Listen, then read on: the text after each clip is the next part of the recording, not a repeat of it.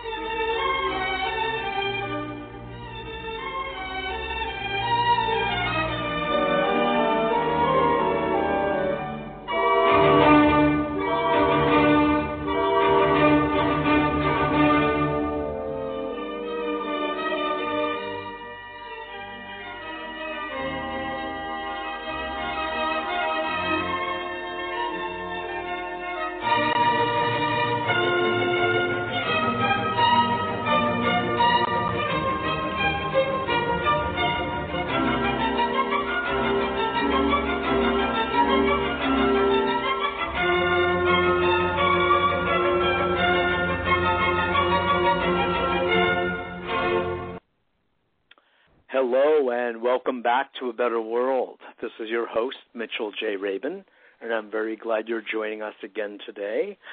For all of you who listen to our show with any regularity, you know that from the weekly newsletter that we send out to some seventy thousand people across the world that our guest tonight is... Uh, I'm not even quite sure how to introduce him because I've never been asked to introduce such a reincarnation before in my life, at least so far.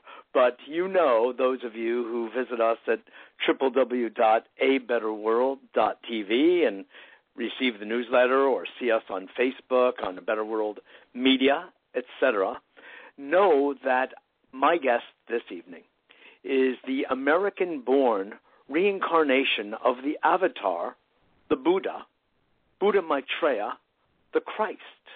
And this is uh, an extraordinary moment for me personally, as well as no doubt for you, all of you who are listening, to tune in and hear the words of such a one. And uh, I'll be asking some questions to first of all, come to an understanding of what this actually means, how he himself knows who he is the embodiment of. And from there, I will move on to, I guess I would call them more practical questions of what is the actual relevance of this. And for us, we humans, at this point in time, and this particular historical period, which is so rife with conflict, with sadness, with complexity, with unconsciousness and ignorance, many of the poisons that the Gautama Buddha, Shakyamuni Buddha, the historical Buddha, was dealing with really back then, some approximately twenty-five hundred years ago. And in fact, Jesus the Christ was also dealing with some two thousand or so years ago. So it's kind of curious that life on Earth hasn't changed all that much while we have many new accoutrements and different kinds of technologies and a different level of uh, luxury and leisure in some ways today than we had then, certainly sanitation, uh, and tremendous interesting imaginative breakthroughs that serve us today, no question of that. The fundamental consciousness of humans doesn't seem to be radically different, I'm sorry to say. And this is something I would like very much for Buddha Maitreya to be weighing in on, and he will be uh, after this introduction, and I introduce him all to all of you. Born in Oregon in nineteen fifty-one, enthroned and given ceremonies of recognition within all the major Tibetan Buddhist lineages, Buddha Maitreya has been recognized since he was nine years old. He is a meditator and a healer, and his life is largely surrounding the ancient notion of harmlessness, which I also take as a modern rendition of the notion of nonviolence, which was, of course, a large part of the Buddhist teachings back at the time of Shakyamuni Buddha himself. Since nineteen seventy-five, Buddha Maitreya has offered healing centers in the West, providing meditation and self-healing through energy medicine. This includes his own Shambhala Healing Tools, which is a very interesting array of sacred geometrical technologies, which radiate his monadic, soul-filled blessings, making it easier for people to gain the benefits of self-healing and meditation. For the last twenty years, Buddha Maitreya has supported the practical daily needs of monks and nuns in Tibet, India, and Nepal, restoring sacred sites, rebuilding monasteries in Tibet, and providing new prayer halls in India. He has offered free clinics and treatment centers in Nepal to provide basic medical services to those most in need. In two thousand six, together with his wife, Mandarava Tara, he founded the Buddha Maitreya Shambhala Vajradhara Monastery in Lake County, California, just north of Sonoma. Such beautiful country. It's a planetary healing and wellness center designed with sacred geomancy. Well, I've got to say, I'm I'm just altogether too eager to introduce you all to Buddha Maitreya. So without further ado, I will do exactly that. Buddha Maitreya, are you there with me today? Yes, I am, yeah. I'm very glad to welcome you to A Better World. Thank you. It's a real pleasure to be here. It'd be great. Oh, I'm so it... glad. I'm sorry? I was just saying it would be great when it is a better world. Isn't it true? And so I interestingly named the show and my organization A Better World as a, a way of invoking that idea. So every time we say it, we may be actually helping to manifest it. So I, I'm sure you were onto that interesting yep. notion. So, well, welcome you, Buddha Maitreya. It's so nice to meet you, and I'm honored and deeply uh, privileged to be able to chat with you on our on our radio show that we're on every single week here in New York.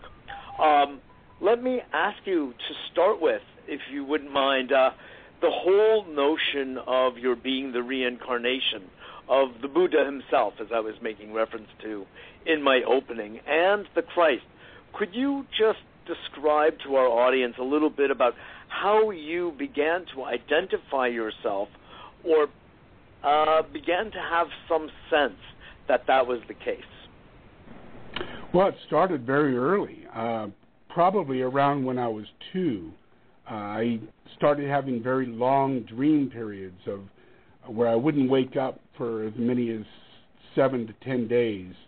And during that process, I would have experiences of reliving previous lives, like Krishna or Jesus or uh, many different very powerful historical lives. But when you're two years old, you know nothing about such things. So of it course. took my life up. It, it was like an everyday reality. I wasn't the person, I hadn't developed my person yet. I was only two, so my real experience in life is these previous lives. And so for almost seven years, all the way till I was nine, I would have these dream cycles for long periods of time, Padmasambhava, many, many, many different incarnations that pretty much covered the entire life. And um, so by the time I was nine years old, uh, three uh, Tibetan Rinpoches sent by the Panchen Lama uh, was sent to our house uh, and uh, knocked on the door and told my parents that they were seeking the reincarnation of uh, Buddha Maitreya and that I was their child and they would like to meet me. And they freaked out. uh, they had no idea anybody, you know, anybody was like that. And that. And Tibet- your parents were, what was your own uh family's lineage? Were what was your derivation? Huh, my my father's American Indian. He's Blackfoot, and pretty I much see. all Blackfoot, and uh, mm-hmm. so he's really Native American, and um, and has been having you know throughout his life he had a hard time because in the fifties you don't get employed in America if you're an American Indian. So yes. he, uh, the only his employment, the only one that he had was the military, you know. And after that, it was like really a big struggle. Just that because was fairly common, right? Yeah. And how about your mother? Well, she was uh, one quarter American Indian, looked a lot more white, you know. So she was a waitress and tried to do what she could to maintain, you know, some kind of livelihood for us all. And my dad Surely. was struggling through the whole process. You know, so but the rest of her was Anglo in yeah. some respect. Is that correct? And yes. one portion yeah, Native. Yeah, all okay. American. Okay. Yes. Interesting. Interesting. And so then, so you had this, you had your own form of recognition, and your, it's almost like because you didn't have your own identity by age two, no one does, you were more filled with your past identities, if you will, that were exactly. flooding your psyche and your consciousness, sort of informing you of who you were as perhaps a an indicator of who you were then in this life to become. Exactly, yeah. And you know, it's not uncommon when it comes down to recapitulation of previous lives. There are many young yes. children that um, – just have dreams or immediate impressions when they see something. They have memories flooding their mind from events, yes. circumstances that are all about their previous life. And if they yes. follow through on it, they can actually go back and remember the location, the addresses, family, the whole bit. You know, so yes, I know. We've heard these stories, absolutely. You know, you're reminding me of a film that, uh, forgetting the name of it, but it sounds so much Buddha Maitreya that it's following in the um, footsteps of what it is you're describing, and I believe it was an American-born avatar that yeah. manifested. Yeah, Little Are Buddha. You aware of what I'm referring to? Yeah, in London, uh, it's a movie called Little Buddha. That's it, yes. Yeah. And what happened yes. was that in London back in the uh, late eighties, I was teaching. And uh, I didn't uh, present myself as Buddha Maitreya because I hadn't externalized to Tibetan Buddhism to receive all my ceremonies. So mm-hmm. I was just telling people and teaching everything about the process of becoming and the changes in the world due to that process. And in that, I was explaining uh, a little bit about the reality of uh, Maitreya having the the the lineage of three lamas come to his home, and that he was recognized as very young and all this stuff. And they took that literally. The writer who wrote Little Buddha was so in the class and took that information and came to me and asked me if they oh, could actually my. rewrite the script and make this available for people to understand. So I let them do it. And that's how it came that about. That is so interesting, how everything comes full circle, no pun intended, I tell you. And so when the lamas came to your family's house, uh, much to the surprise, of course, of your parents, um, were you also surprised, or did it feel like a natural kind I, of I uh, not, visit? Yeah, I wasn't surprised. Yeah, because I no. always myself, I always called myself Christ or Buddha as a child. You did. Yeah. I see. Yeah. yeah. And so I meditated all the time, and I always saw myself as this person. Yeah. And I yeah. saw no no problem in the fact that Jesus reincarnated and Buddha reincarnated as from Buddha to Jesus. That was just a natural order for me, because here I was reincarnated again. You know, so I spoke like that as a child, and when these lamas came up, Uh, it didn't shock my mother as much as it did my father, because my father didn't want to pay any attention to it. Mm-hmm. And my mother, she mm-hmm. said, God, this is everything my son says. So interesting. And so did they take you with them? What, they tried. What was the next step? Yeah, they, um, well, in Tibet, uh, people believe that it's a real big honor when high lamas come and say that you are have the reincarnation of another being, High Lama, yes, and want to take them back to the monastery and all that stuff. That's like of course. Not common in Tibet or India or Nepal, but in America, that is just totally not something that happens ever, you know. Yeah. So they were in shock, and they thought they they could not think anything positive. They got really angry. My father got extremely angry, and just threw them out of the house. Oh. Yeah. Wow. Yeah, my brother, uh, my brother's four years older yeah. than me, so he witnessed everything, and he, he remembers it yeah. really clearly. So he's the one that brought Gosh. it back up to me and tells me about it and says how fascinating it was, you know, that, you know, all of that was happening, and and yet I wasn't allowed to further it at the time when I was nine.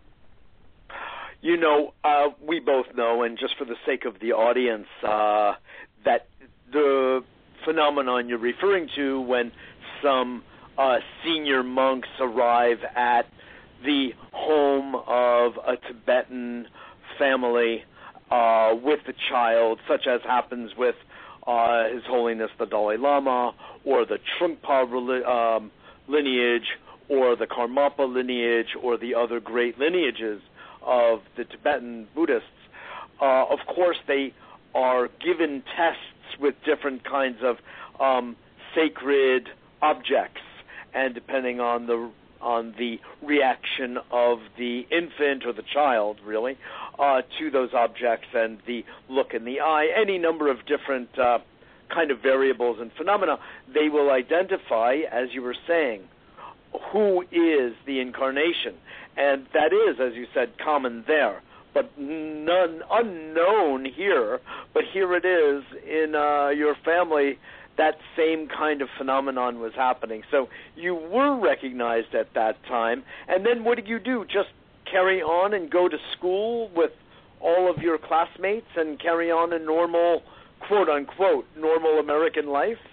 Yep. Yeah, that's exactly what I did. Um, I had no other choice. Uh, you know, that is uh, you awesome. Can't get out of the house until you're eighteen. Uh, you have no legal right. rights whatsoever, especially during that age, nineteen fifty-one, you know, I was born. You know, so yes.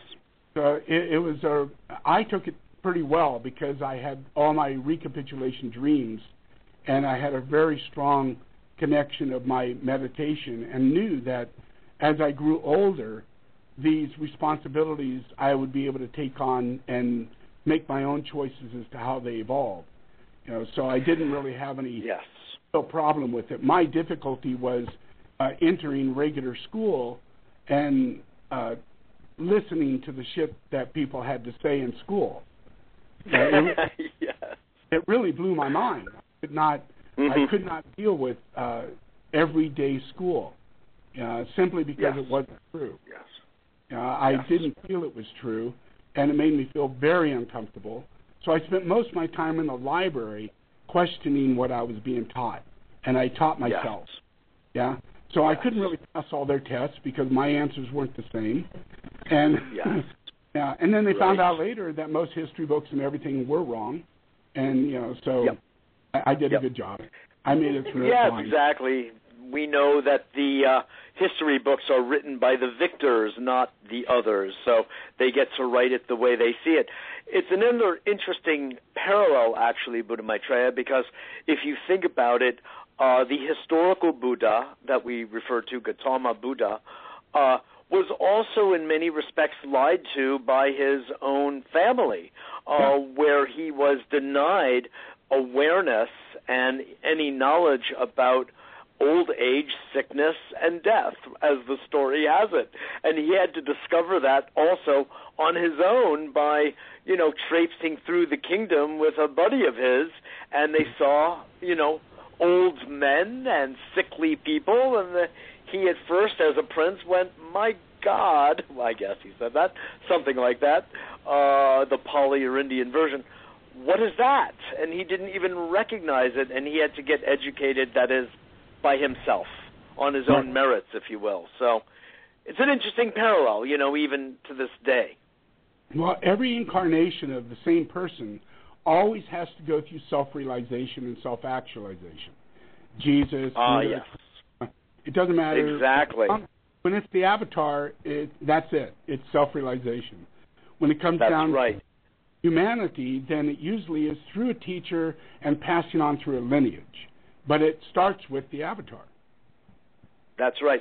Could you speak a little bit, and then I want to move on to other things. I don't want this to, we have some time, but uh, I, I felt it, I, my first obligation was to explore this domain with all due respect uh, for our listening audience, because you have to realize, and I know you do, the profundity of writing in a Better World newsletter that people receive all over the world every week, that my guest tonight is going to be Buddha Maitreya, the incarnation of the historical Buddha, and not only that, but also Christ. So could you say a word and about the Christic aspect of your uh, claim that that is also you?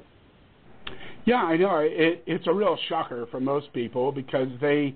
They think it's a one life we live, and, you know, party it out, or, you know, do whatever you do in yeah. that one life, you know, and, you know, yeah. you can you can believe all you want, yeah, and sure. But the truth is is that we do reincarnate, and the truth is that yes.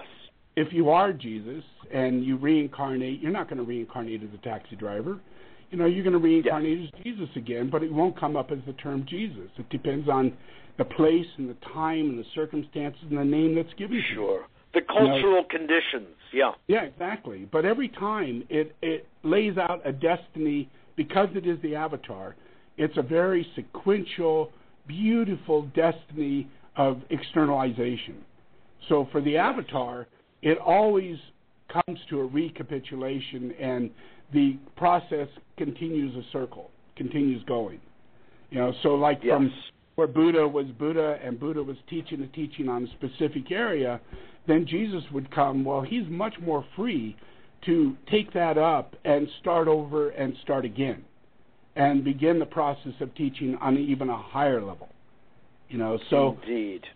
Yeah, Indeed. So that's the only way this works, is by the process of those previous lives always coming in and always recapitulating and always continuing the process of the thread of recapitulation or evolution. Yes, indeed.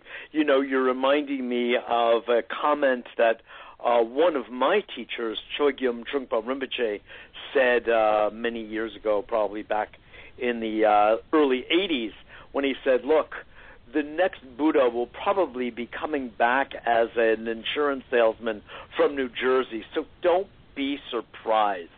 Just have your eyes open and recognize him for who he is. So I was contemplating that when I, you know, heard of you, and yeah. uh, I just kind of chuckled to myself, you know. Yeah. No, I'm not an insurance agent, yeah. but at least I am an American.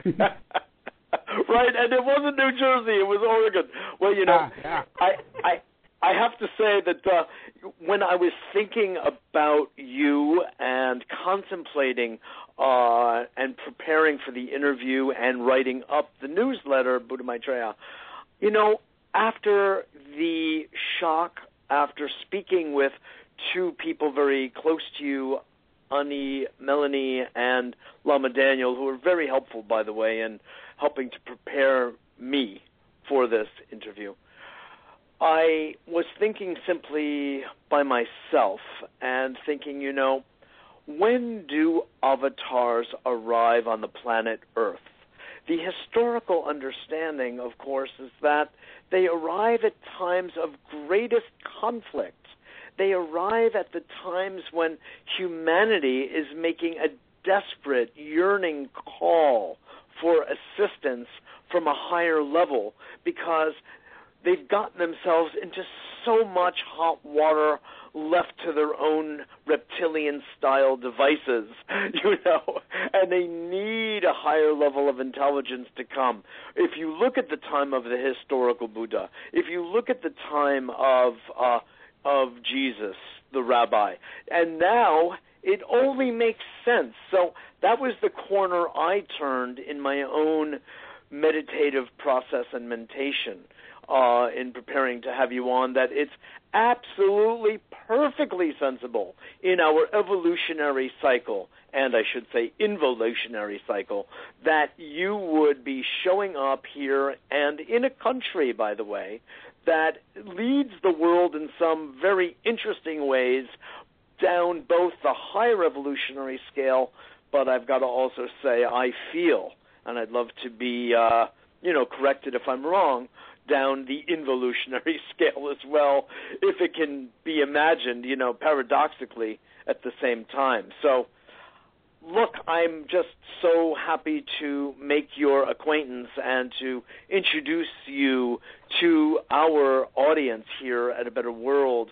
We reach a number of people. We've been on the air for many years, and uh, the show gets listened to live, and then it gets archived, and people really around the world do tune in. I'm very, very, you know, pleased and honored to say. So to share the airwaves with you Uh, and to have your message get across is really uh, a true blessing, and I, I want to thank you for coming on.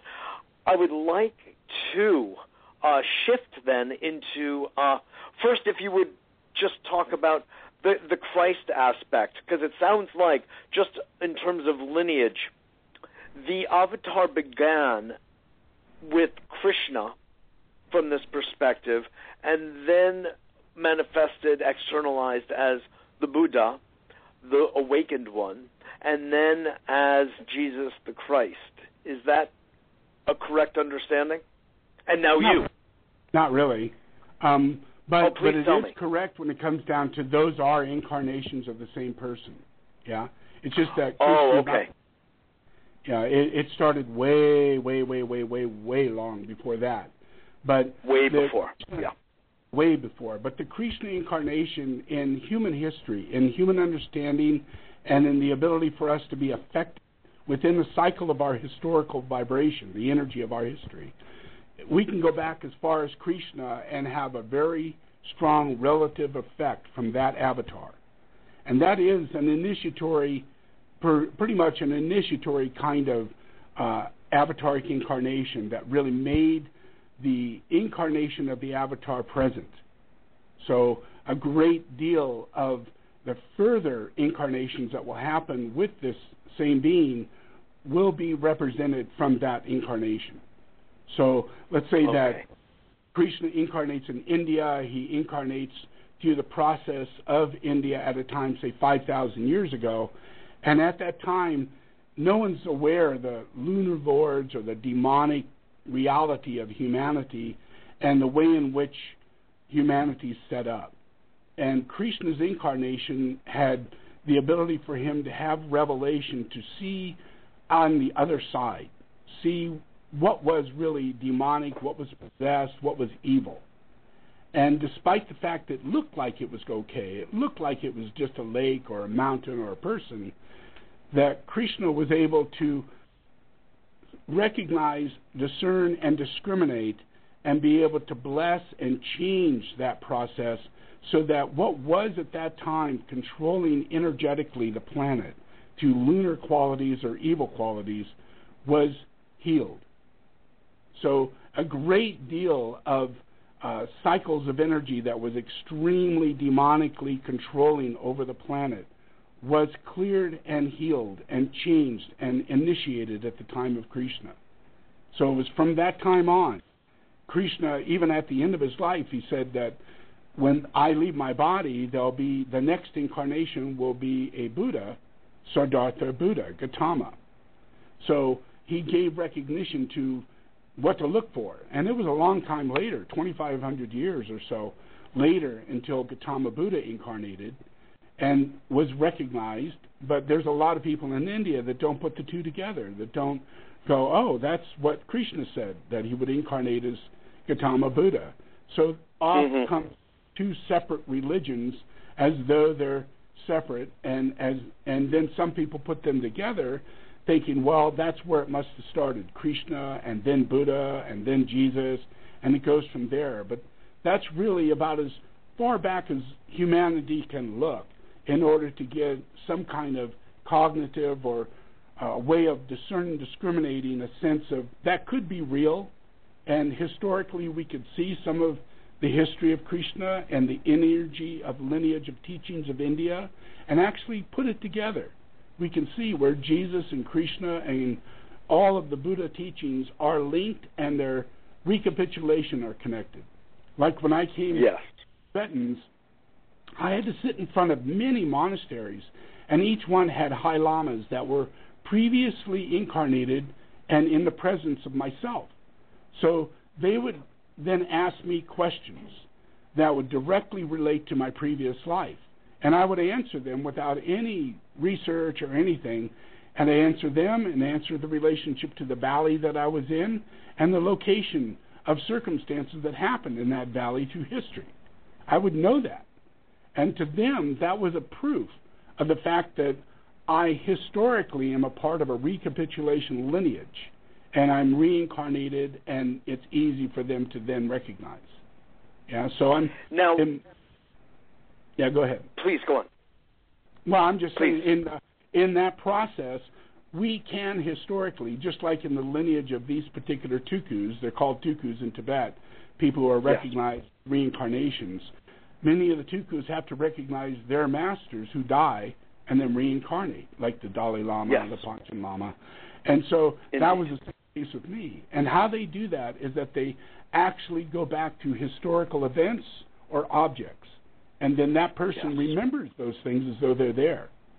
There's no separation between them, and that's what happens with me. So sure, I, I understand. But what, and, yep. Well, what I came across in the material I was reading about you uh, was that you were recognized by the lineages, the uh, Tibetan lineages, as perhaps uh, that you were Padmasambhava mm-hmm. and that you were Milarepa. Yep. Uh, yes. Yes. But yeah, that, that does not mean the Buddha himself. No, these are all reincarnations of Buddha. During the process when, imagine uh, Krishna incarnates, but life in the future, another five thousand years is really terrible. And uh, the people that are involved, incarnated, are not enlightened, not capable of discerning, discriminating.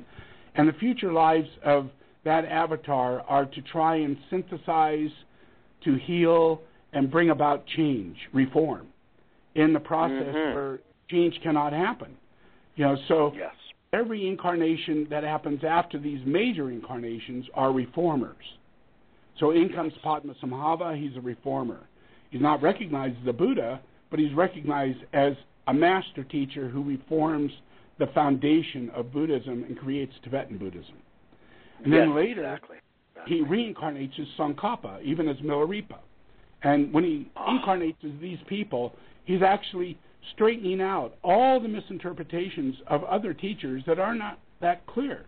And they're screwing things up when it comes down to enlightenment and the path of humanity.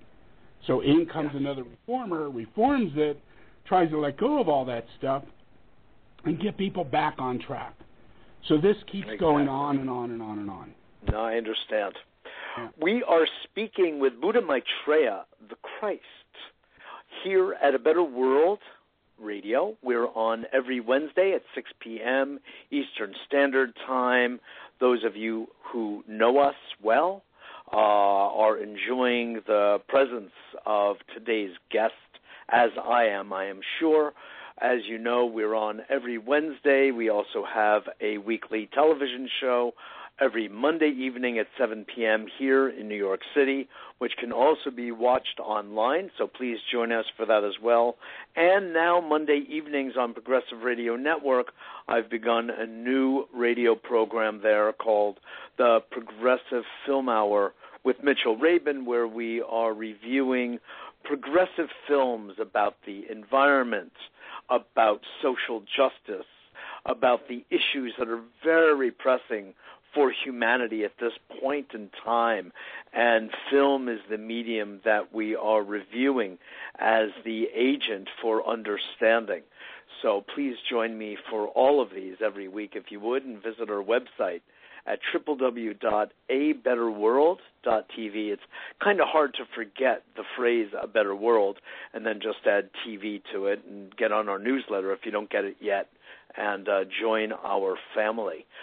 So, Buddha Maitreya, let's continue. I would love to uh, really kind of unearth, if you will, your uh, teachings for our time today. As I was saying at the beginning, unfortunately, the evolutionary spiral upward seems to have gotten thwarted at a number of t- uh, stages along the way, where greed, and the way I put it was the reptilian function of our whole brain system, seems to continue to dominate our consciousness, most unfortunately, without developing and cultivating the higher mind, the higher brain that, of course, Buddhist and science and psychology has always been about: the development of compassion, the development really of, of love and uh, appreciation and respect for all sentient life.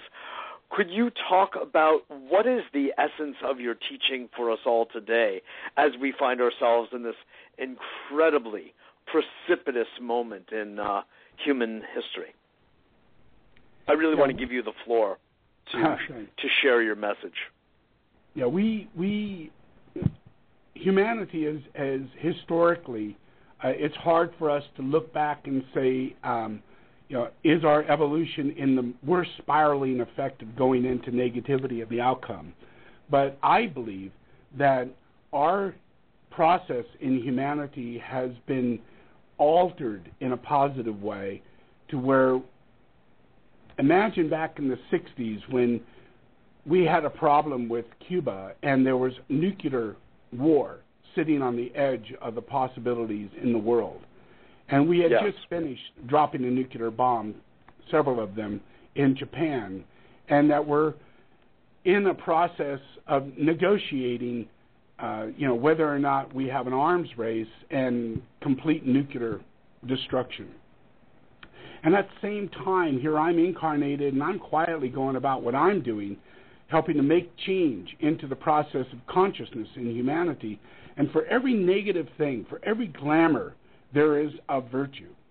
For every vice, there's a virtue. So my project, my energy, my mission in life is to transform, transfigure, and transmute every glamour into a virtue. So imagine we're building rockets and we're ready to blow up the world and we're making nuclear devices, and I'm doing everything I can to create the opposite to that reality, which did manifest into the reality of us landing on the moon with these same rockets and us putting satellites out into around the globe so we can communicate and better understand the changes in the world and make possibly world peace in the world yes. in the process of our evolution. You could say from swords into plowshares. Exactly. And that's my that's what I see. I I see, yeah, we, we have nuclear Uh, possible nuclear power plants and everything, and the destruction in Japan that went on there, and where we could go if we were to move things in that direction and continue with fossil fuel and continue with coal and all the things that we're, we seem we have no way out of. But I believe that the glamours is what causes us to veil ourselves to the revelation of change and to see the mm. change and make the changes that it takes in order to make something take its place. Like if you make a missile, change it from a missile to a rocket to a possibility of sending a satellite, where you actually mm-hmm. have revelations of how you could use the same thing and change it to something that's actually harmless. You know, so yes. everything in virtue is harmless and brings about healing, regeneration, vitality, and longer life. Yeah? So that's really from harmful to harmless. Yes. Yeah. That's right. In every way. I hear you. In every single way. And it now, how do you discrimination? What is the process by which, understanding the importance of discrimination, when you were dealing with world leaders, for instance, who seem hell-bent, no pun intended there, uh, on helping to enrich the uh, largest corporations that are often fossil fuel uh, corporations, or they are military corporations, whose actual business is armaments and war. How? What kind of conversation, Buddha Maitreya, would you pose to have with um, with men especially who are so committed to the aggregation of profit, but more than anything, you could say power through money. Well, personally, I believe that the only way it can be done is through the power and the influence of God, creating a, a vibration in that person to literally create a rebirth. Yeah, and that's, you know, yes. like going to do, start a new church or, you know, some kind of process in order to get people into a new belief system that might work better than what's going on now. I believe that it's a science. It's an energetic science, just like you would in homeopathy or energetic medicine to acupuncture. It's an energetic science, and that it's an unapplied science very much in in our world today, but it's one that will be applied more and more and more in the future. Like today, I in my science, I work a lot with sacred geomancy and sacred geometric forms and tools that radiate the energy locked inside the human being that has the ability to lay on hands or radiate yes. a perfected blessing to someone that's outside of space and time and actually has an effect on them. And there are, are few people that have the ability to do that. And if that could be increased, if that influence of that healing ability in all of us could be increased, we could make the difference between that glamour energy, that Mayic energy that's being transmitted astrally out into the world that people are constantly accepting and going along with and keeping themselves in mundane reality. If the energy of light and love could be increased, and increased in a way that it actually settles into our D N A, into our genetic yes. mainstream, into our process of our planet, then the planet itself can radiate up into people. So I work with pyramids, like the Great Pyramid. And I'm not alone. There are a lot of people who go, oh, pyramid power, that's an interesting thing, yeah? But in this you process... You bet it is. yeah. Yeah. Yeah. In, in this process... I understand. You you were you were hearkening back to, uh, you know, I interviewed uh, Robert Thurman not long ago on a book he had written about the importance of His Holiness the Dalai Lama in our world, both literally, physically, as well as, you could say, symbolically, and I, I agree with him completely. Uh, one of the things that he did was refer to Buddhism, essentially, as a science, and I very much appreciated that. But I've, for decades, have referred to uh, the Tibetan Buddhist teachings as psychology, as in Buddhist psychology. After all, my own background is in psychology and acupuncture. And uh, so I really always thought of the Tibetan world view, Buddhist view, as psychological because they're, they're master psychologists from my point of view. Uh, I'm wondering if you have found uh, ways that are an advance to the, you could say, the technologies of the mandala, et cetera, that used to be utilized for awakening and enlightenment in today's modern technological world. Yeah, absolutely. I work with quantum physics. I mean, my I, I'm not a, you know, I'm not like the Dalai Lama, where I, I I speak in terms of meditative technique or something like that. I actually work mm-hmm. with the realm of science. I work with physicists. I work with people who work in energetic medicine. And I help to yeah. develop sciences on the planet so that we can, and more, more or less they're not here in the United States. More of them are in Germany and Europe and in other areas Russia. Of the world. They can actually yeah. develop sciences, but they are being developed. And what they're finding yeah. is that they can actually, they're working in quantum physics to where they can actually work in relationship to energetic field understanding so that they can not only work with the healing of the individual, but they can work with the healing of masses of people or objects and places, yeah, changing things. So we found that in ancient times they built sacred temples in, in geometric forms in order to work with the energy of the earth, to allow the earth to have a higher chi, and vitality, which would also include humanity to have a higher and clearer mind to collectively be more peaceful and more harmless. Yeah? So by using yeah. a science that develops sacred geomancy that has kind of been held back throughout history but now is being redeveloped, in India, the major masters of India today, since nineteen eighty, have decided that the highest form of meditation is in a pyramid. So they built the world's largest meditation pyramid in a place called Pyramid Valley in India and call it Buddha Maitreya's Meditation Pyramid. Yeah? Yeah. That's and they great. called me. They, they, they called me just the other day and because I'm Buddha uh-huh. Maitreya and asked me to come there and initiate their process of their relationship of planetary healing using this enormously large pyramid and hundreds of thousands of people massively meditating and focusing through the pyramid to heal the planet and change the discernment and discrimination inside of humanity.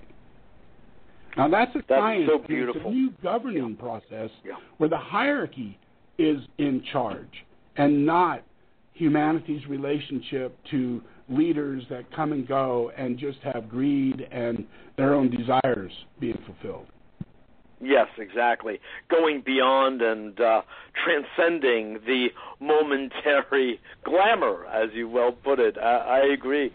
I, exactly. I'm awed by that. And I, in my own experience, Buddha Maitreya, I would just say I'm wholly aligned with the importance of the science of the pyramid, the science of sacred geometry and geomancy. And uh, I know that these resonance Uh, fields, the morphogenetic fields, the chi fields you're referring to is really, quote unquote, where it's at in terms of shifting consciousness.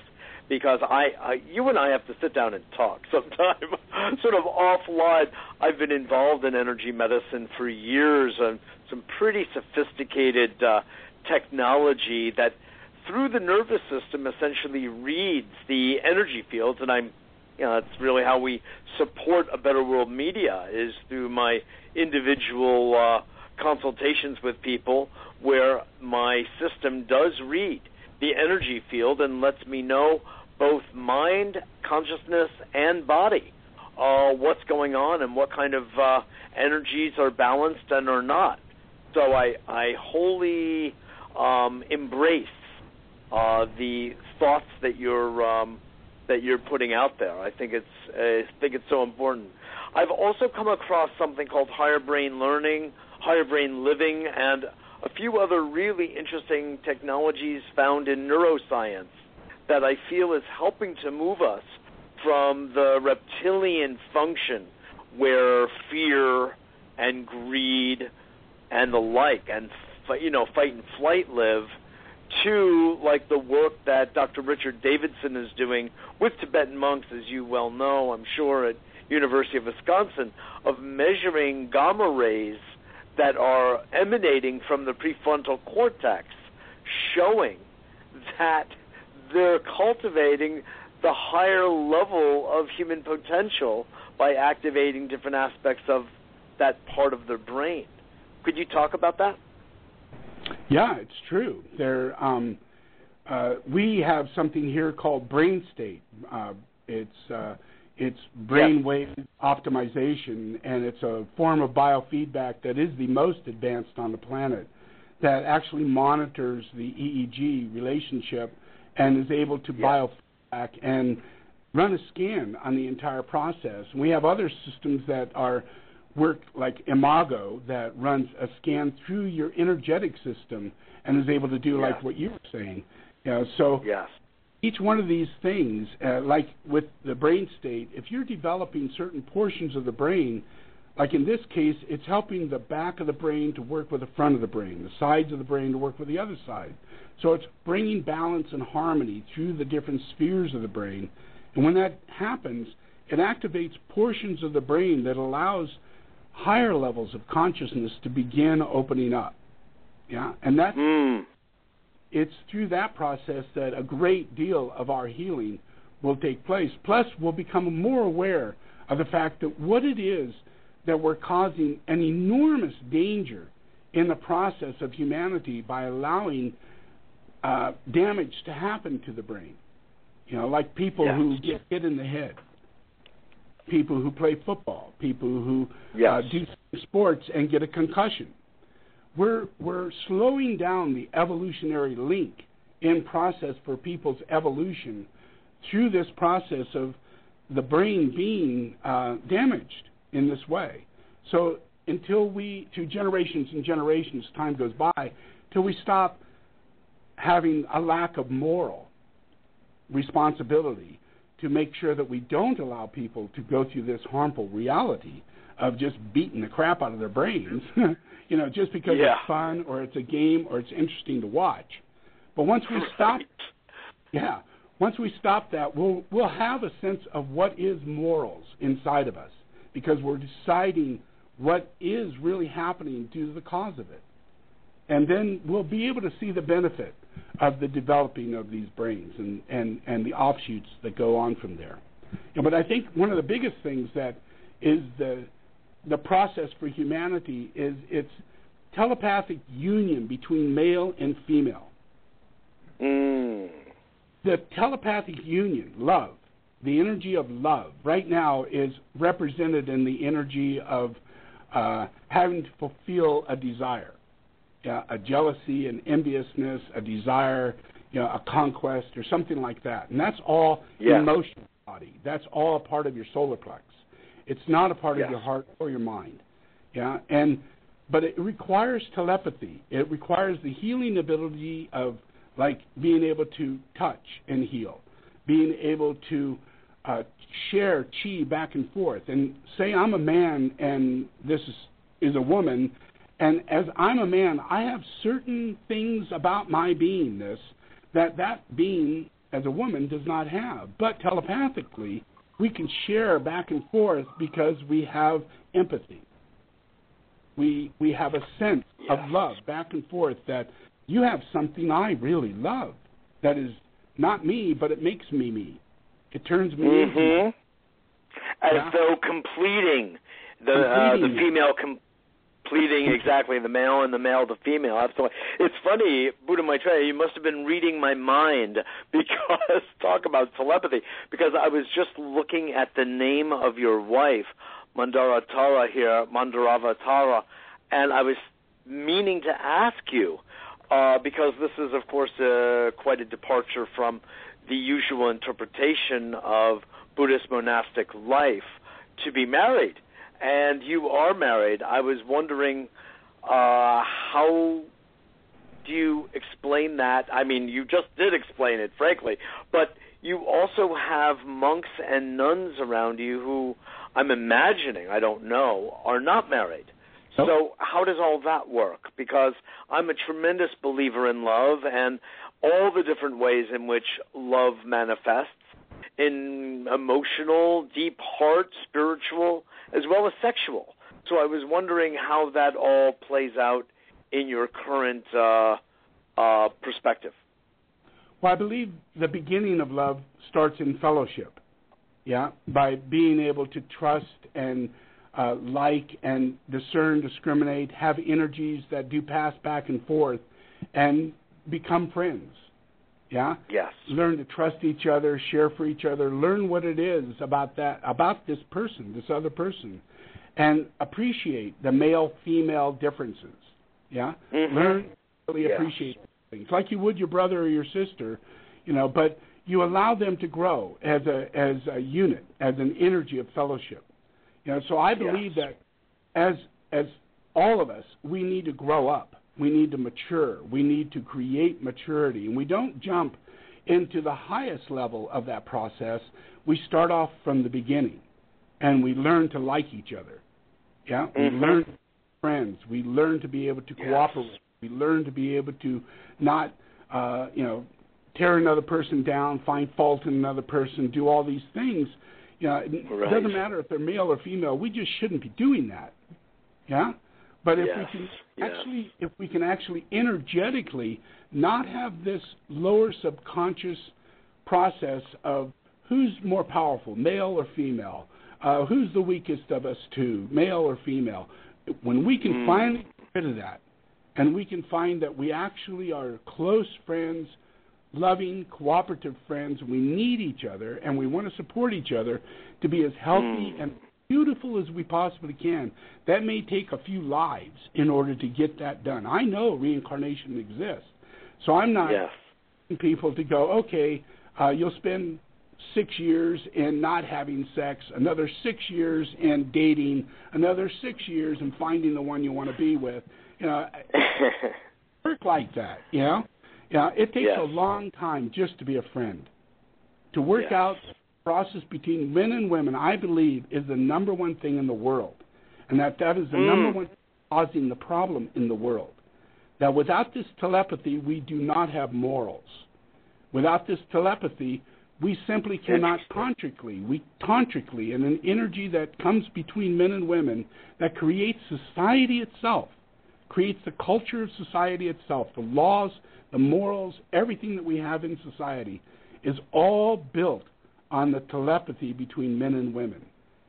So if we create a separation and men want to go off and be women and women want to go off and be men and we want to change our genetic process to be who knows what we want to be and, and just uh-huh. completely lose our process of our direction of what our path is.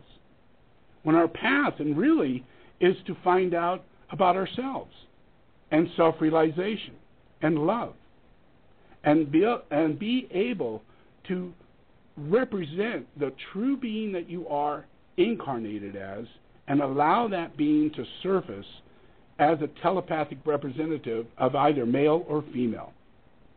Does that make sense? Yes, it does. It makes perfect sense, and it, it's beautiful to hear. And, you know, I, I fully, wholeheartedly agree with you. As someone who does a lot of couples counseling and has been involved in uh, both the Tibetan and uh, Taoist traditions, frankly. Uh, the idea of the masculine and the feminine is really, uh, from the Tantric and Taoist sexual point of view, of highest importance. And, of course, the sexual is not only physical at all, as you were really implying. It's actually deeply spiritual, and uncovering the polarity, the difference between Um, masculine and feminine, and appreciating the distinctions. But it's also that place where we come together, and you described it as telepathic, and I think that's a beautiful, beautiful way of doing it. This also, just uh, from the point of view of psychotherapy, Buddha Maitreya, and I think you'd agree, forms the basis of the anger and the envy and the and the disruption of consciousness. When man and woman are not at rest and aligned with each other, becomes the basis of all of the violence and conflict that we have in this world. There's right. not the proper right, uh, not the proper recognition of the sacredness of both poles, yeah. and then you know it gets taken out on everybody else. You know, I honestly look at the leaders of state and the captains of industry, and I look at it essentially psychologically and spiritually and say, these men largely, some women, but largely men, are just not personally, emotionally, psychologically, and of course then spiritually resolved with their mother or with their sister or with their own feminine aspect or with their wives. And as a result, they go underground, if you will, with that energy, and it gets expressed in these conflicted ways that are bringing our beautiful Mother Earth down, if you will. And it's really a violence against the Earth herself as the ultimate mother on, you know, planetarily. Does that make sense to you? Oh, absolutely. Separation... Uh, the creation of separation is an astral influence, yeah?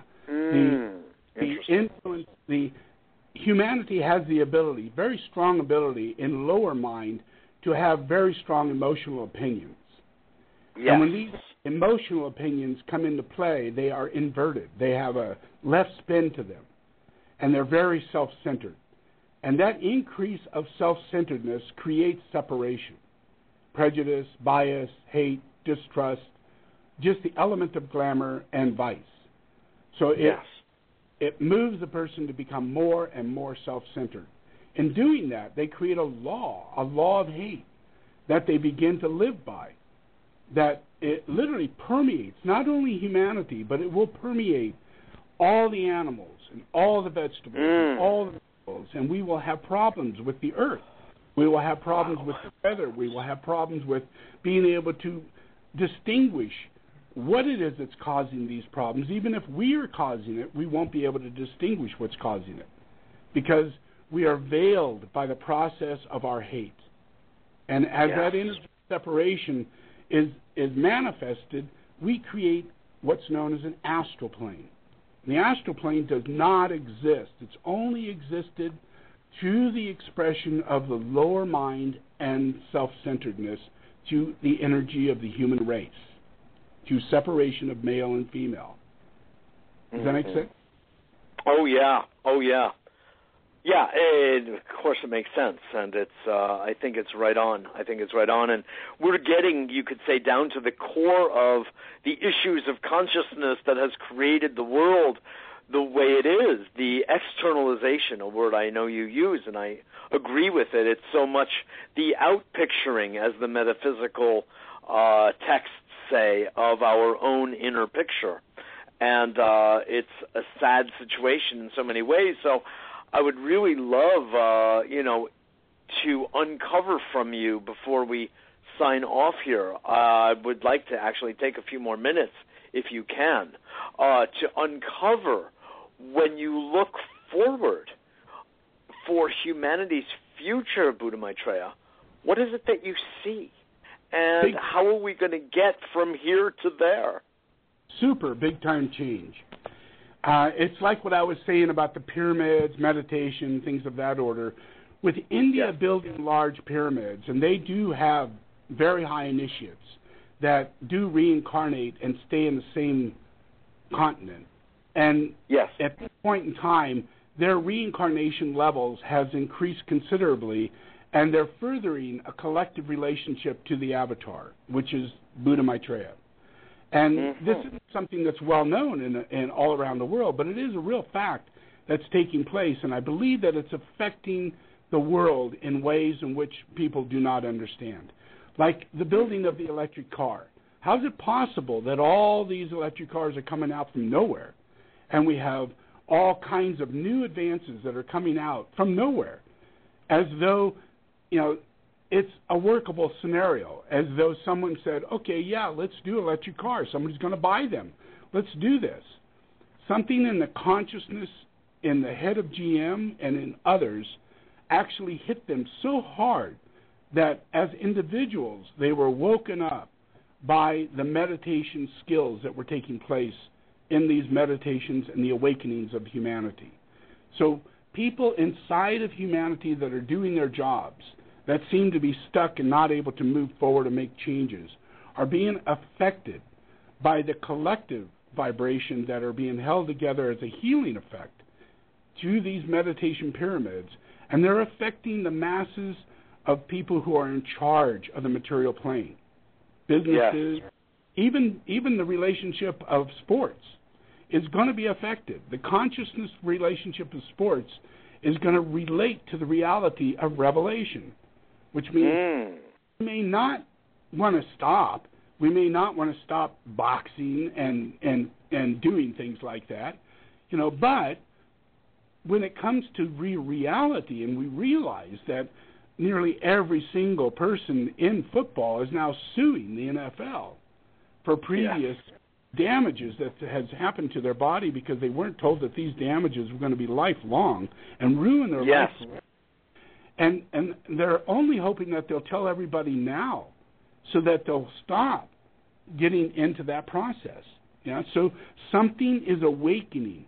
Something in the revealing area is awakening the process inside of humanity. And I believe that it's the science of redemption.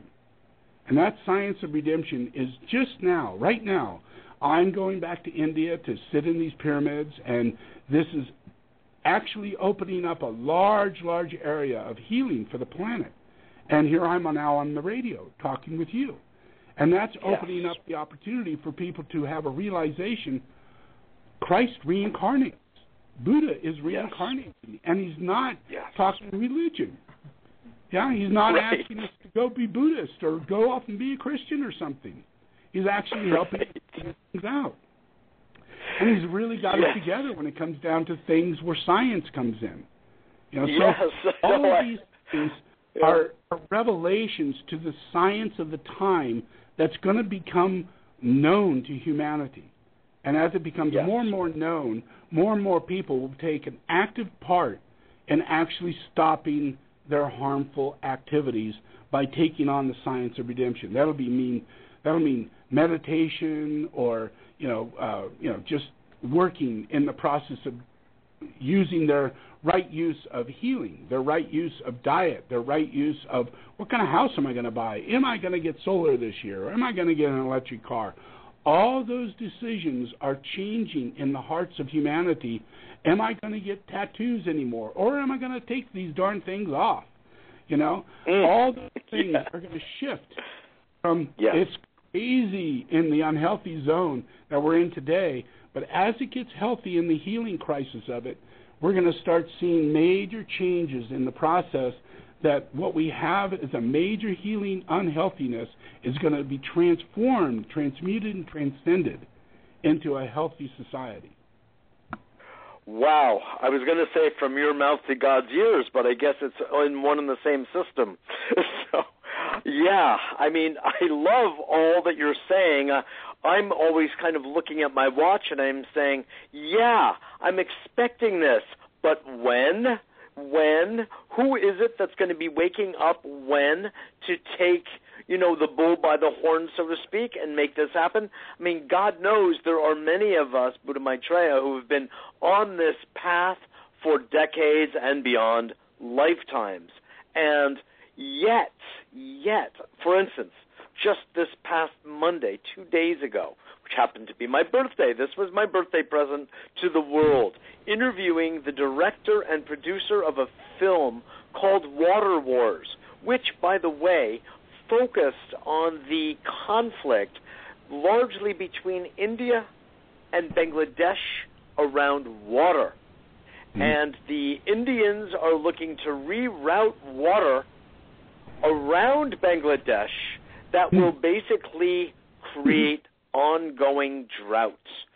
So you you know the seriousness. You are deeply connected. I know. I feel it, and I I love this. I, I, I really do look forward to our sitting down and, as we say in Chinese, having a, a proper world-level schmooze about these things, because your love of uh, the your love of uh, the green technology and the electric car, well, you know, I think some of your um, students and cohorts have already told you that I helped to start an electric motor company, and uh, I'm very deeply involved in the promulgation, the promotion, and the letting the world know about this technology, because it really goes beyond what we have as the Tesla and beyond. It's awesome yep. stuff, and I will share it with you.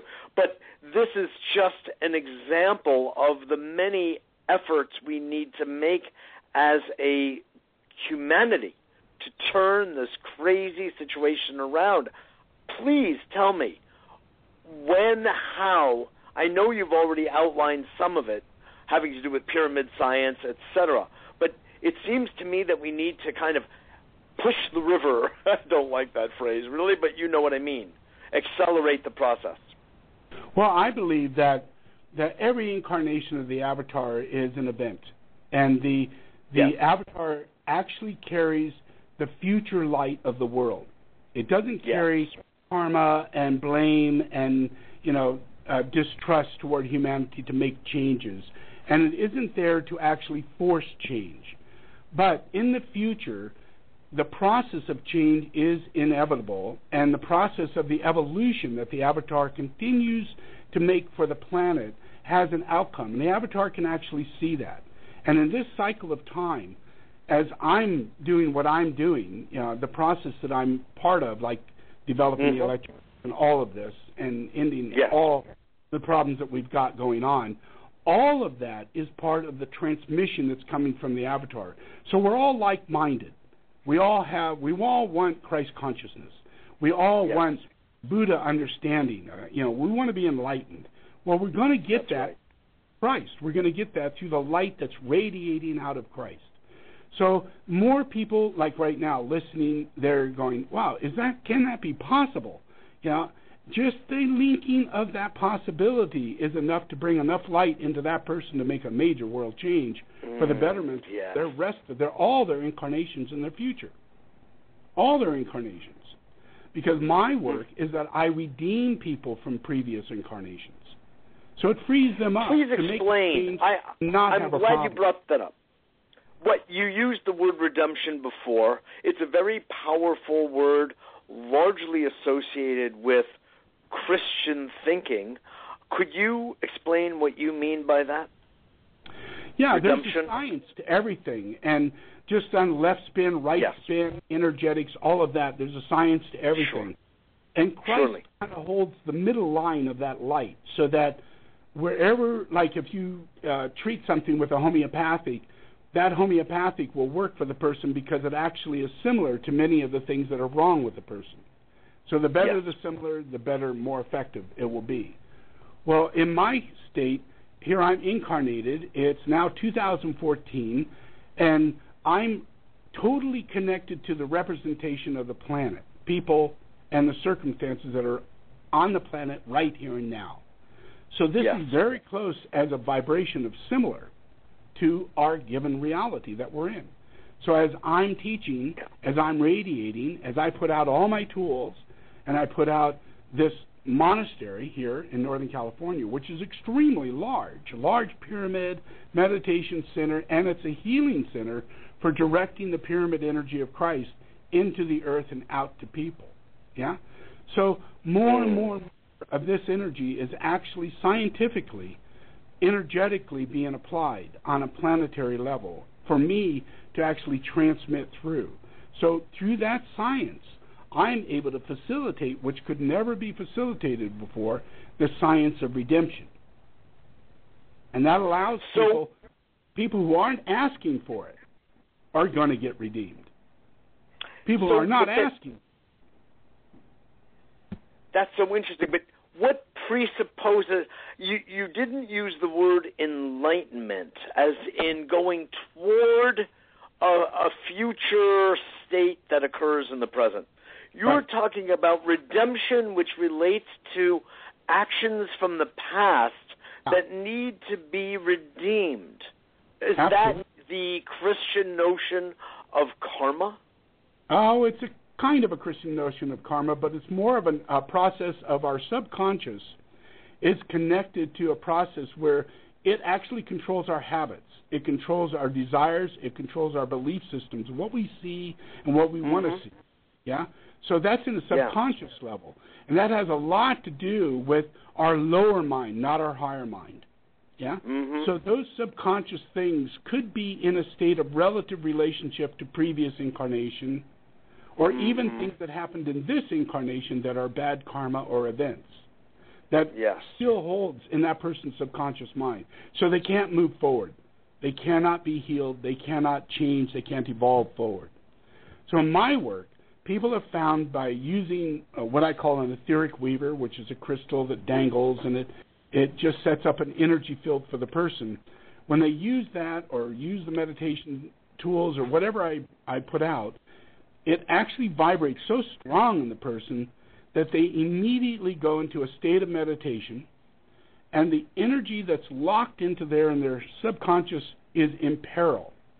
It's a, a, a vice of energy that is, has imperiled them from their previous, either previous life or previous period in life. Yeah? So that imperil mm-hmm. is stuck in their vibration, and it's a left spin. The energy that I'm putting out, It puts. It allows them to be a soul healer within themselves, to radiate mm-hmm. enough inside their soul so that they defend themselves. In a way, they become what I call a Shambhala warrior. And yes. inside them, they are in Shambhala. Inside them, they are with the Christ. He is incarnated, and so are they. And they are working hand in hand on the change of evolution toward enlightenment, toward everybody and everything. And it's common sense. It's not some religious dogma. It's an awakening of more and more common sense by the redemption of this imperil. And that allows, when the imperil is released, it allows light in, and it allows light to permeate the physical matter of anything. So you can take any physical object, and if you're holy enough, you can actually bless that object, and it could then mm-hmm. bless another person. So yes. that's the science of redemption. Okay.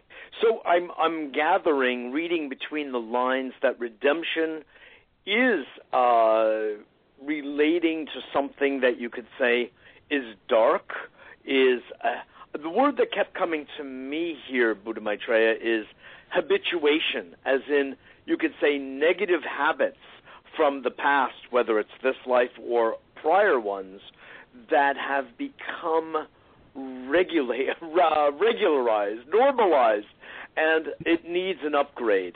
And your work, the Shambhala tools, uh, your presence, your working with your your community allows for, facilitates an upgrade, uh, which you could say is a redeeming process.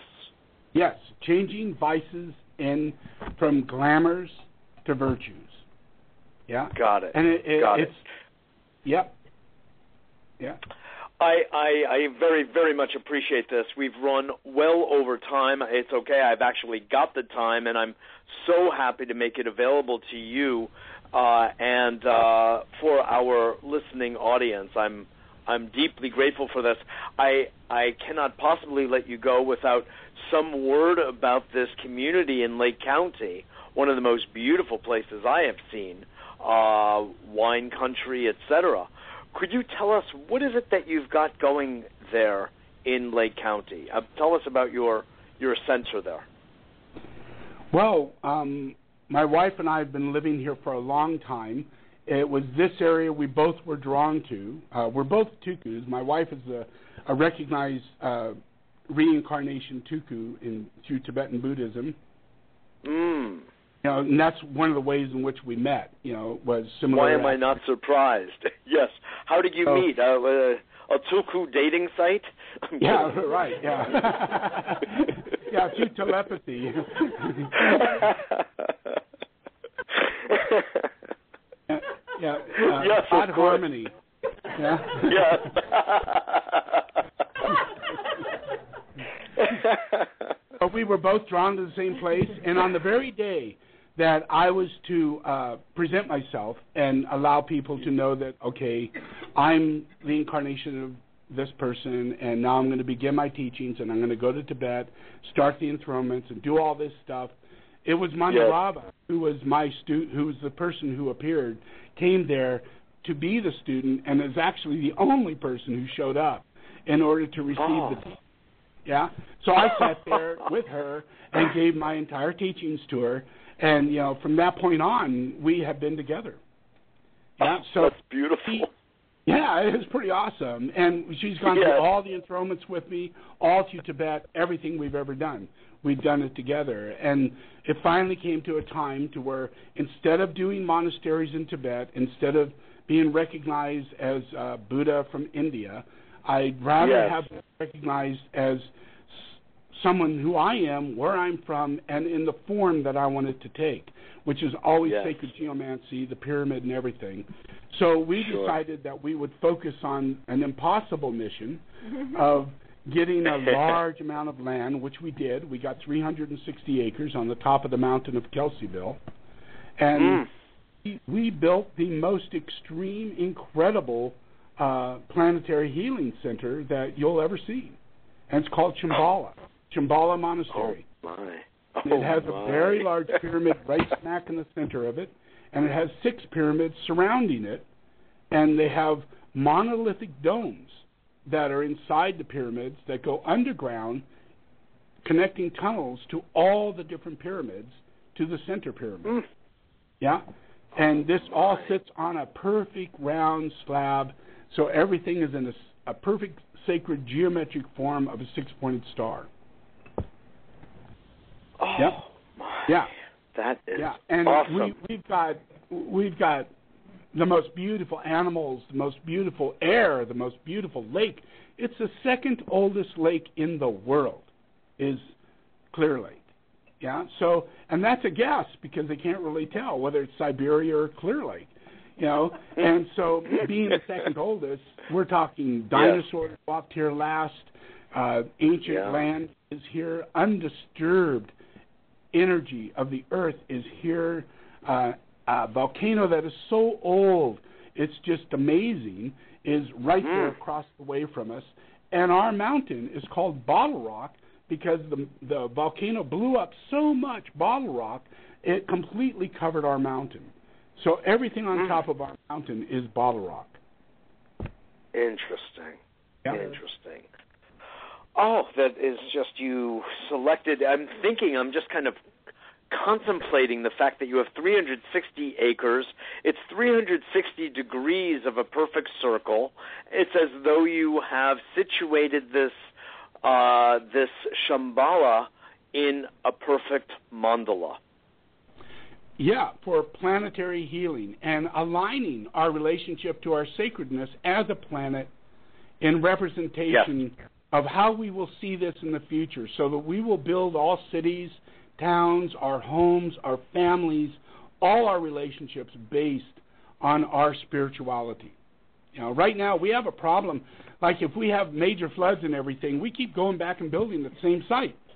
If we have tornadoes, we don't care how many tornadoes there are, we'll build another trailer home right there. Do it again. Yes. Yeah? Yes. We'll do the same thing in Mississippi. We'll do the same thing in Florida.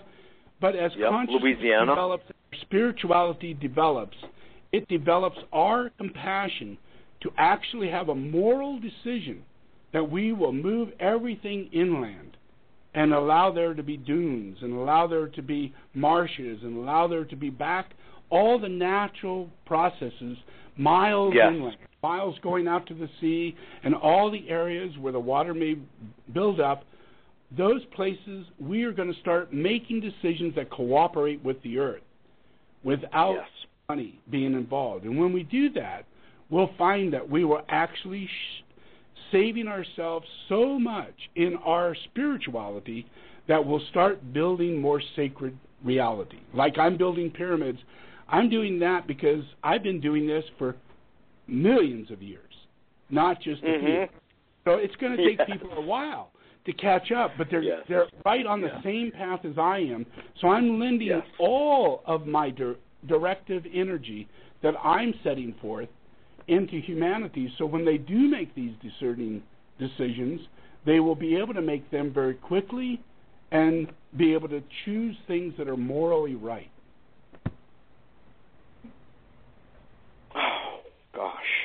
I'm so pleased to hear this because we've been on such a digressive path for so long, and in some ways we're working through our our stuff as a humanity. And uh, uh, my concern is that our beautiful animals and so many species which are are being rendered extinct literally by the day, Buddha Maitreya.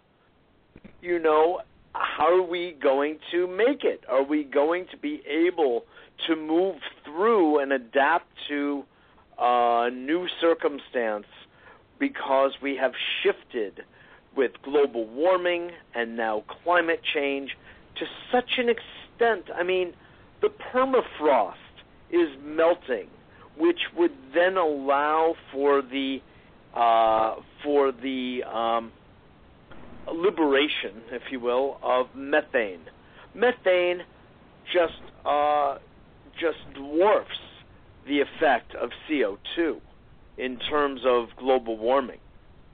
What what you, where do we really stand in respect to shifting the ecosystem intelligence after the damage that we have done?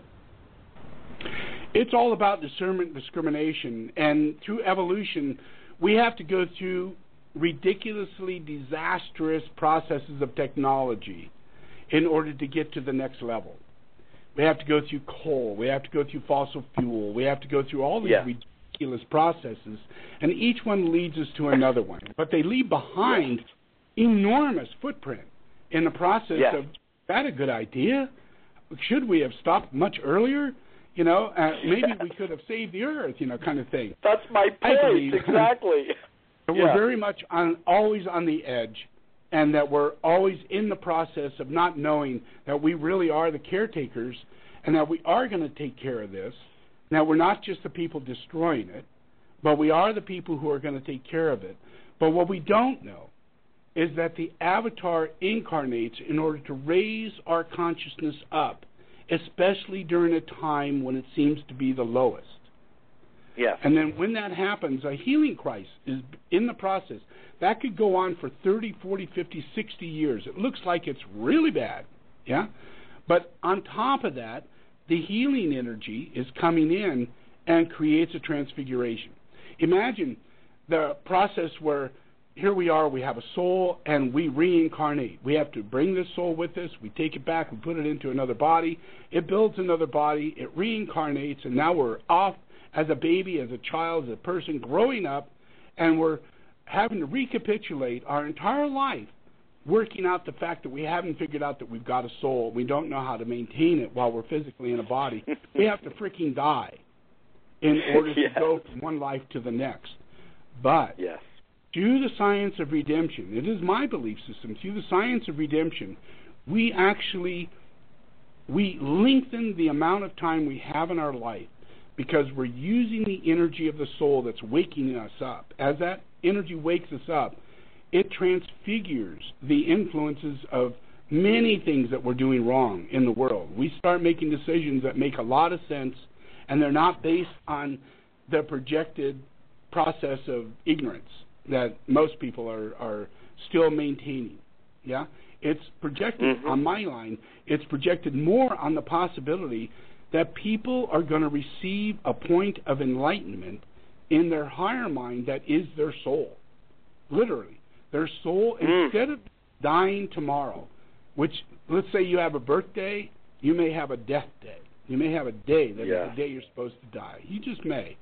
And mm-hmm. in that process, what if all of a sudden you started meditating, you changed your diet, you moved to a better and safer place, you make these decisions because your soul makes these decisions, and it lengthens your life because you're not in situations that will take your life at a quicker stance. Every stance, everything that we're doing in that way increases the amount of light that is on our soul that comes into our body. As we evolve, this light becomes monadic, and we don't even know what monad means. Most people have no idea. When I say monad, they're going, what? What does that mean? And monad's yes. God. You know, monad is the mind of God. Monad is where Christ's talking. That's monad. Yeah? Mm-hmm. When and all the things I say we should be healing, that's about the soul. But how mm-hmm. we're going to heal those things is through the mind of God. So mm-hmm. I believe, through the science of redemption, God moves through and actually transforms and transfigures daily life through a process of change. And in doing that, lengthens the life of people, changing the process from reincarnation to regeneration. Does that make mm. sense? Yes, it does. That's a new energy. Yes, it and it's does. An energy that we will take and be able to work with in our lives. And we'll, we'll witness people going from a life of eighty years to one hundred eighty years. Yeah? Mm. And we're going to see that mainly yes. because they're not living on the coast, they didn't get sucked up sucked up by a tornado, and they're not dying of AIDS, and they had loving conditions that changed in their life that were bad conditions of habits. And as those things change and then they die and reincarnate, they built a new body that has vitality and a soul in it that came from the previous body. So say fifty years from now, that That person now reincarnated, and they're bringing into the world liberated abilities to soulfully illuminate the planet quicker. So this regenerates the planet at a much faster pace rather than the process of us not learning, maintaining the same old habits, dying, and then continuing it when we get back. Does that make sense? It does. It does yeah. make sense. In so some way, it's... We are not only going to change things, but we're going to lengthen our lives to hundreds and hundreds and hundreds of years. And in doing so, we're going to save all the animals, we're going to save the ocean, we're going to save all the lakes, we're going to save everything, because we're not, our reason for having to die is bad karma. Does that make sense? Mm, yes. That energy you... of impurity is passing into the earth and into our activities. Yes. It's causing yes. disaster. And as yes. we do these things in the right way, we will get the benefit of living longer and having less bad karma, and we will have good karma. That good karma will ring into the energy of vibration of Dharma, and that will manifest into the healing of the planet in the metaphysical way. So we'll see that we are, and the planet is, metaphysical, and we will live by laws of the metaphysical truth. How's that? Mm. Uh, yeah, yeah. Uh, sign me up. you know, I'm, you know, uh, you are in effect putting forward um, an ancient idea, which shouldn't surprise us, of physical immortality, and that mortality is essentially a thought form that is generated out of karmic thinking and Absolutely. karma itself. Out yeah. of impurity. Imperiled and impurity. impurity creates a left spin, and we're going to learn through the science of energetics that there is such thing as a left spin. And if you can revitalize the person, you can only do it by creating balance. When yes. you do that, there's a natural person, an energy of soulful activity inside the person that reactivates the healing process. Yeah, so mm-hmm. that's called transfiguration or transfiguration or transformation. But it requires yeah. the soul to do this. But the monad extends life, and the monad gives you ideas. The monad is the mind of God. Yeah? The mind of it's God, yes. It tells you, oh, wow, I, I can't vote for that person, and I can telepathically represent my idea as to why I wouldn't do that, and it would absolutely affect the raising up of large masses of people to see things correctly. Does that make sense? Yes. Yes, it does.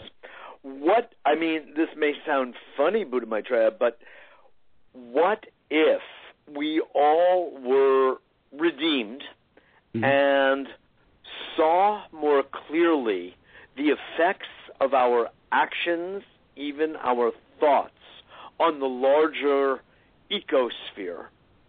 And we cleaned these up through many of the things that you were speaking of, from diet to actions in the world and being sustainable and living according to renewable resources, distinct from the fossilized ideas, and they are fossilized.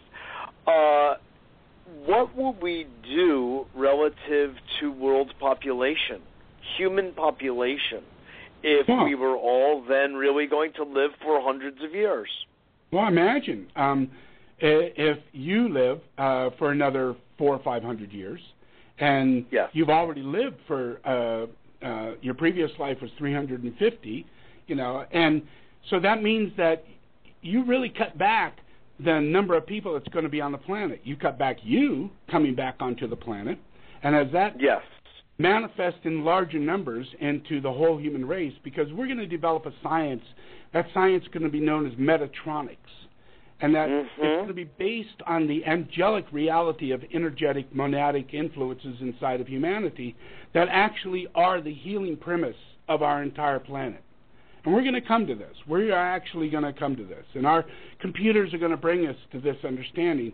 So it's literally going to be the thing that's going to lengthen our lives, but it's going to save our planet.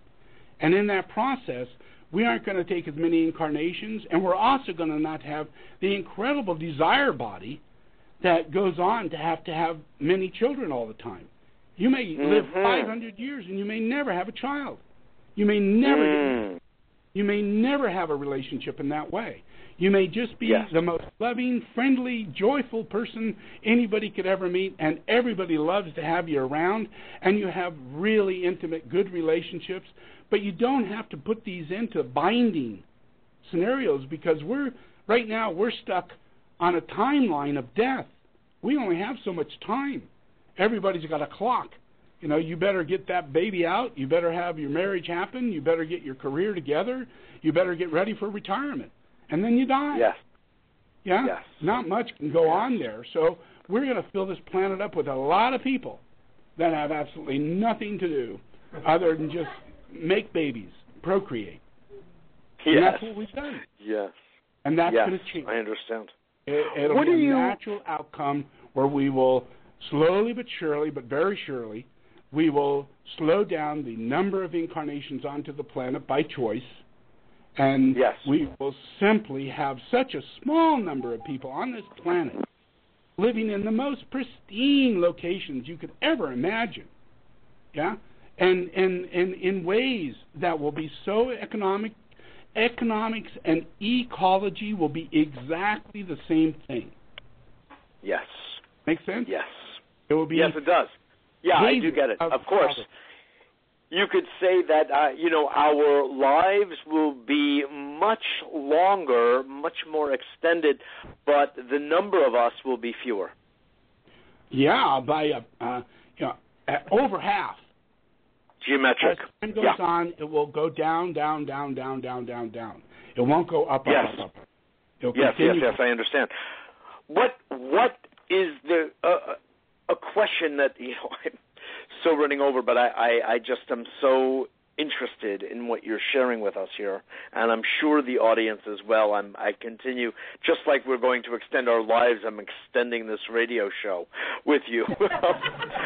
uh, you know, what about the conversation regarding life on, intelligent life, on other planets, and uh, sometimes I hope it's a good deal more intelligent than what we've got here, you know, like Lily Tomlin's wonderful Broadway show, Queries. But what do we do in terms of our relationship, let's say, to other sentient life, but from other star systems or galaxies? Do you see that as part of our future? Greater oh, communication? Yeah, absolutely.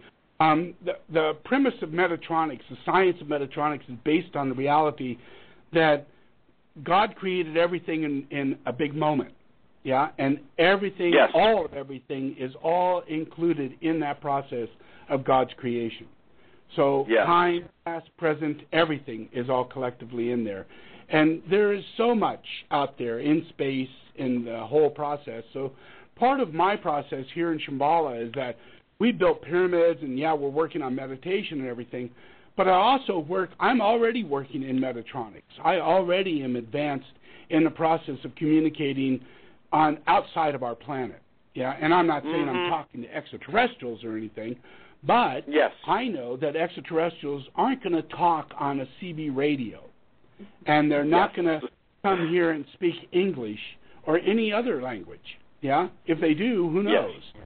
But – I do right. know that telepathy is a real reality, and that if mm-hmm. there is a species of evolution out there, whether it be small, mineral, all the way to vegetable, into the higher kingdoms, it is all involved in a telepathic process for its furtherance.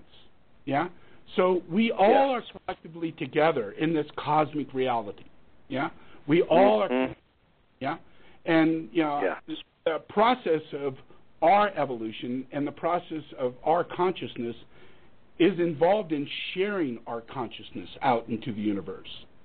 So it's not so much, I believe, in us getting in a spaceship or spaceships coming to us, but through Metatronics and through telepathy and through the process of radiosonic energy, our ability to transmit telepathy, it goes beyond time and space.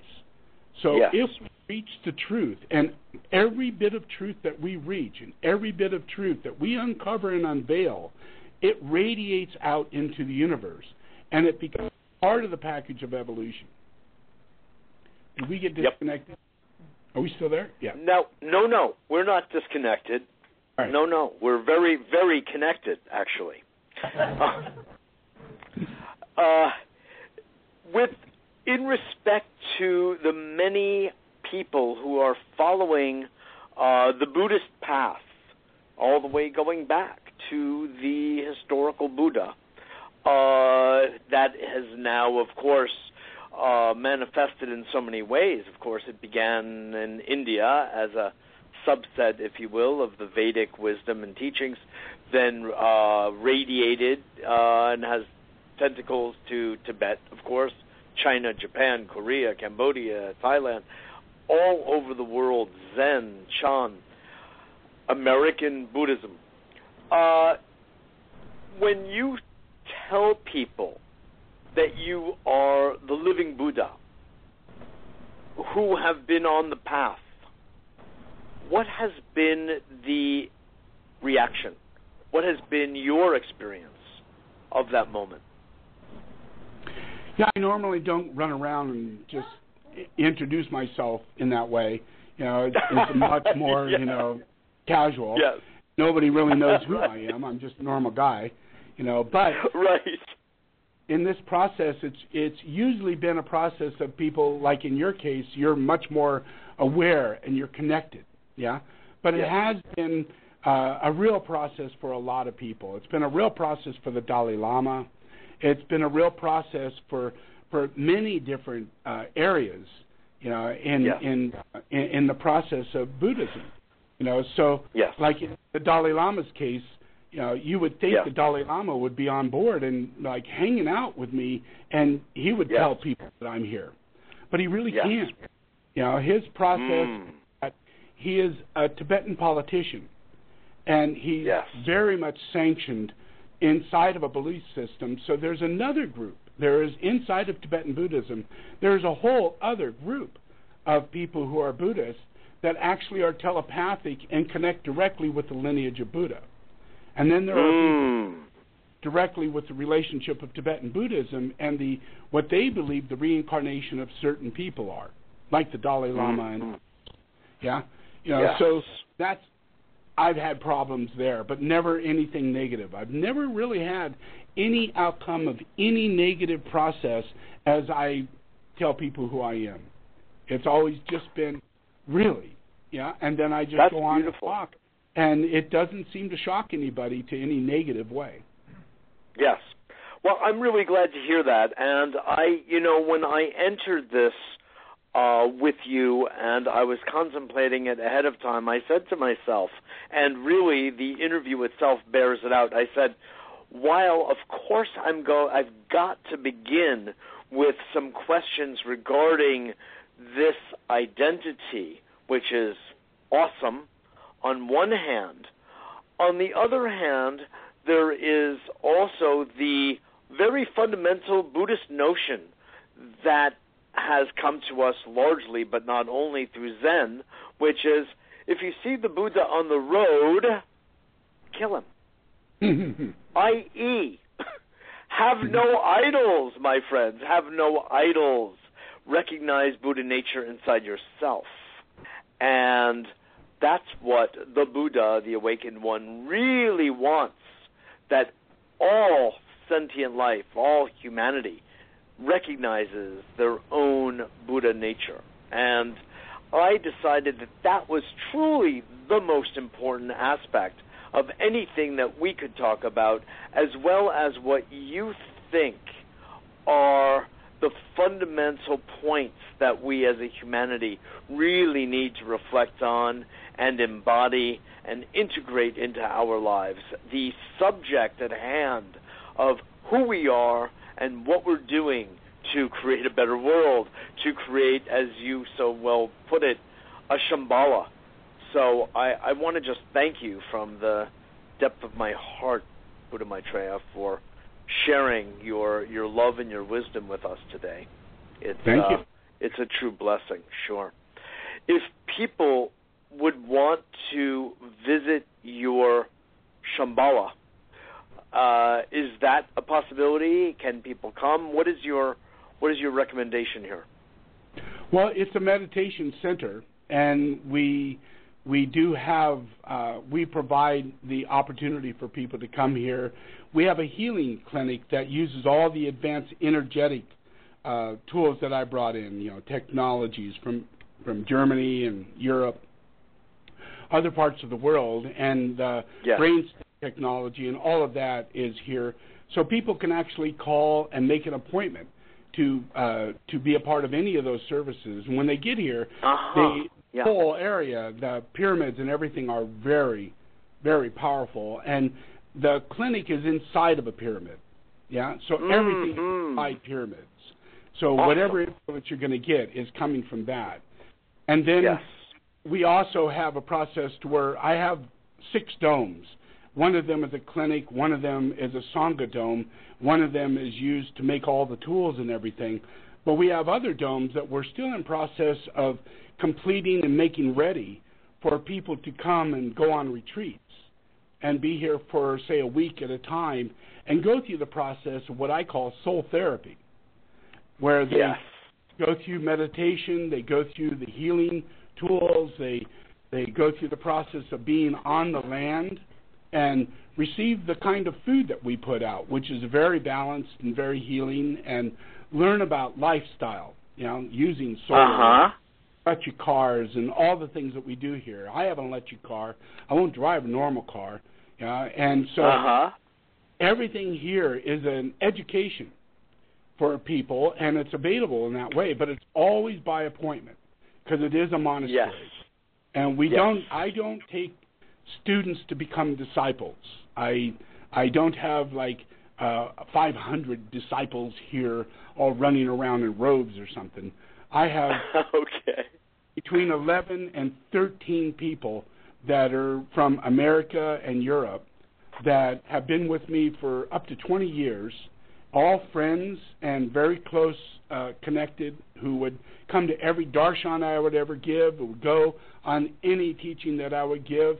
So I decided, you guys, you know, I mean, you're always wanting to do this. Why don't we all get together?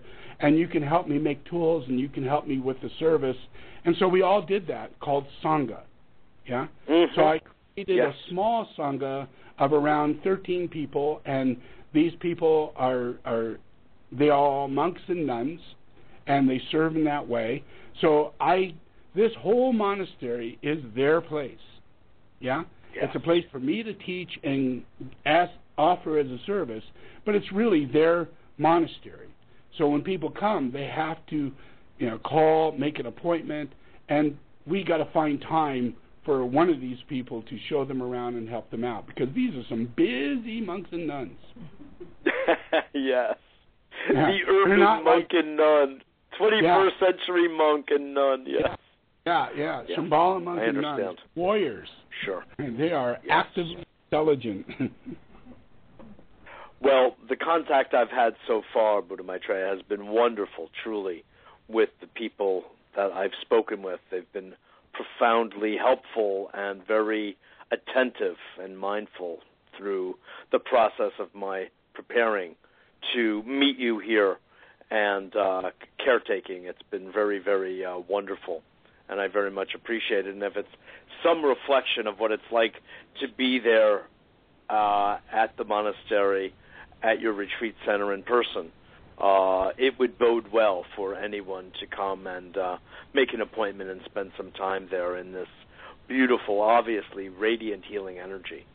So I want to just thank you again for being a guest today on A Better World, and I really hope the audience enjoyed this as much as I did. And uh, I would really love to speak with you about having you as a guest on again, and uh, perhaps if we, or when, I should say, we do sit down in person, uh, we can also do uh, a television program as well. Great. That would be great. Okay. Wonderful. The well, give a website, if you would, in closing, and uh, what where would you like to direct people who are listening? Yeah, Shambhala Healing Tools dot com. Okay. All, all wonderful. Yep. All one big good word. Okay, great. Thank you again, Buddha Maitreya, so much for uh, sharing uh, your heart and soul with us. It's uh, got beautiful reverberations. People will be listening to this uh, in archive. It is at our website, w w w dot a better world dot t v. We'll surely send you the link. Feel free to use it in whatever way will help your your good world service. God bless, and thank God you bless. so much for joining us. Thank you. Thanks again. Okay, bye. Surely. Bye-bye now. Wow, that was uh, a longer than I expected interview, and a very rich one at that, and it needed to go on because there was so much, so much to share. This is Mitchell J. Rabin. I'm so glad you're joining us uh, today, and please pass this on, forward this to your friends and family and community and Sangha and on and on and on, uh, your foes, you know, everyone, to hear and tune in to uh, these words of wisdom, intelligence, and very plain-spoken uh, ideas that are very practical in all of our lives about altering our lifestyle, of getting in accordance with the earth energy, of connecting to the uh, telepathic nature of us all, especially in relation to those we are closest with, that we live with, our partners, our lovers, our our spouses, our friends, and the importance of that and being one in harmony with the renewable and sustainable nature of life on Earth that appears so impermanent and yet has a level of potential permanence if we can, you could say, clean up our act in all the interesting ways that Buddha Maitreya was just sharing with us. There's a very down-to-earth quality I think you've experienced today, as I did, with Buddha Maitreya, and honestly, it makes good sense to me that that would be the way it is. Uh, the guru model uh, seems to be something of the past, and I did not get that sense at all from our interview or from anything I have heard of him, that he is really uh, so grounded and yet brings forth, God knows, wisdom that uh, reaches back in a way that uh, we, our ordinary consciousness, really cannot relate to. But yet, he transmits it in a way that is, uh, you could say, very friendly, very warm, very grounded. And uh, that's the way we humans can really metabolize it and make best use of it. So uh, I want to just direct you all, if you haven't yet gone there, to a better world dot t v. You can also visit my website uh, that is directed toward healing and counseling and therapeutic healing as well as energetic, mitchell rabin dot com. My name, Mitchell, M I T C H E L L, Rabin, as in Rabin, R A B I N dot com, as well as for the newsletter and the archive and many, many other radio shows that you can have the benefit for free of listening to at a better world dot t v. Please know we do accept donations. It's our way, as well as our uh, promotional commercial hat, of keeping us on the air to provide these kinds of uh, shows with this kind of depth information to literally create a better world, to awaken humanity to another level of consciousness so we can avoid the pitfalls we are so quickly falling into. But to remember the words of Buddha Maitreya, we are actually moving evolutionarily toward a much more positive outcome. And it was really heartening to hear him speak of that, and truly I feel that way, but I become momentarily very disturbed when I see what human beings do to the earth and to each other. It's a very natural reaction uh, when people are harming each other or harming our beautiful Mother Nature, Gaia herself, a living planetary intelligence. So with that, I just thank you again for being part of our A Better World family. It's truly an honor and a privilege to be of service to you all. And uh, please, again, visit our sites as well as shambhala healing tools dot com. I'm looking forward to going out to their community and uh, seeing it for myself and experiencing the energy field that they have created with the sacred geomancy and geometry and pyramids everywhere, as Buddha Maitreya was describing. So beautiful. And uh, I look forward to seeing you all next week. Please continue on tuning in, spread the word, and I look forward to speaking to you then. Good night now.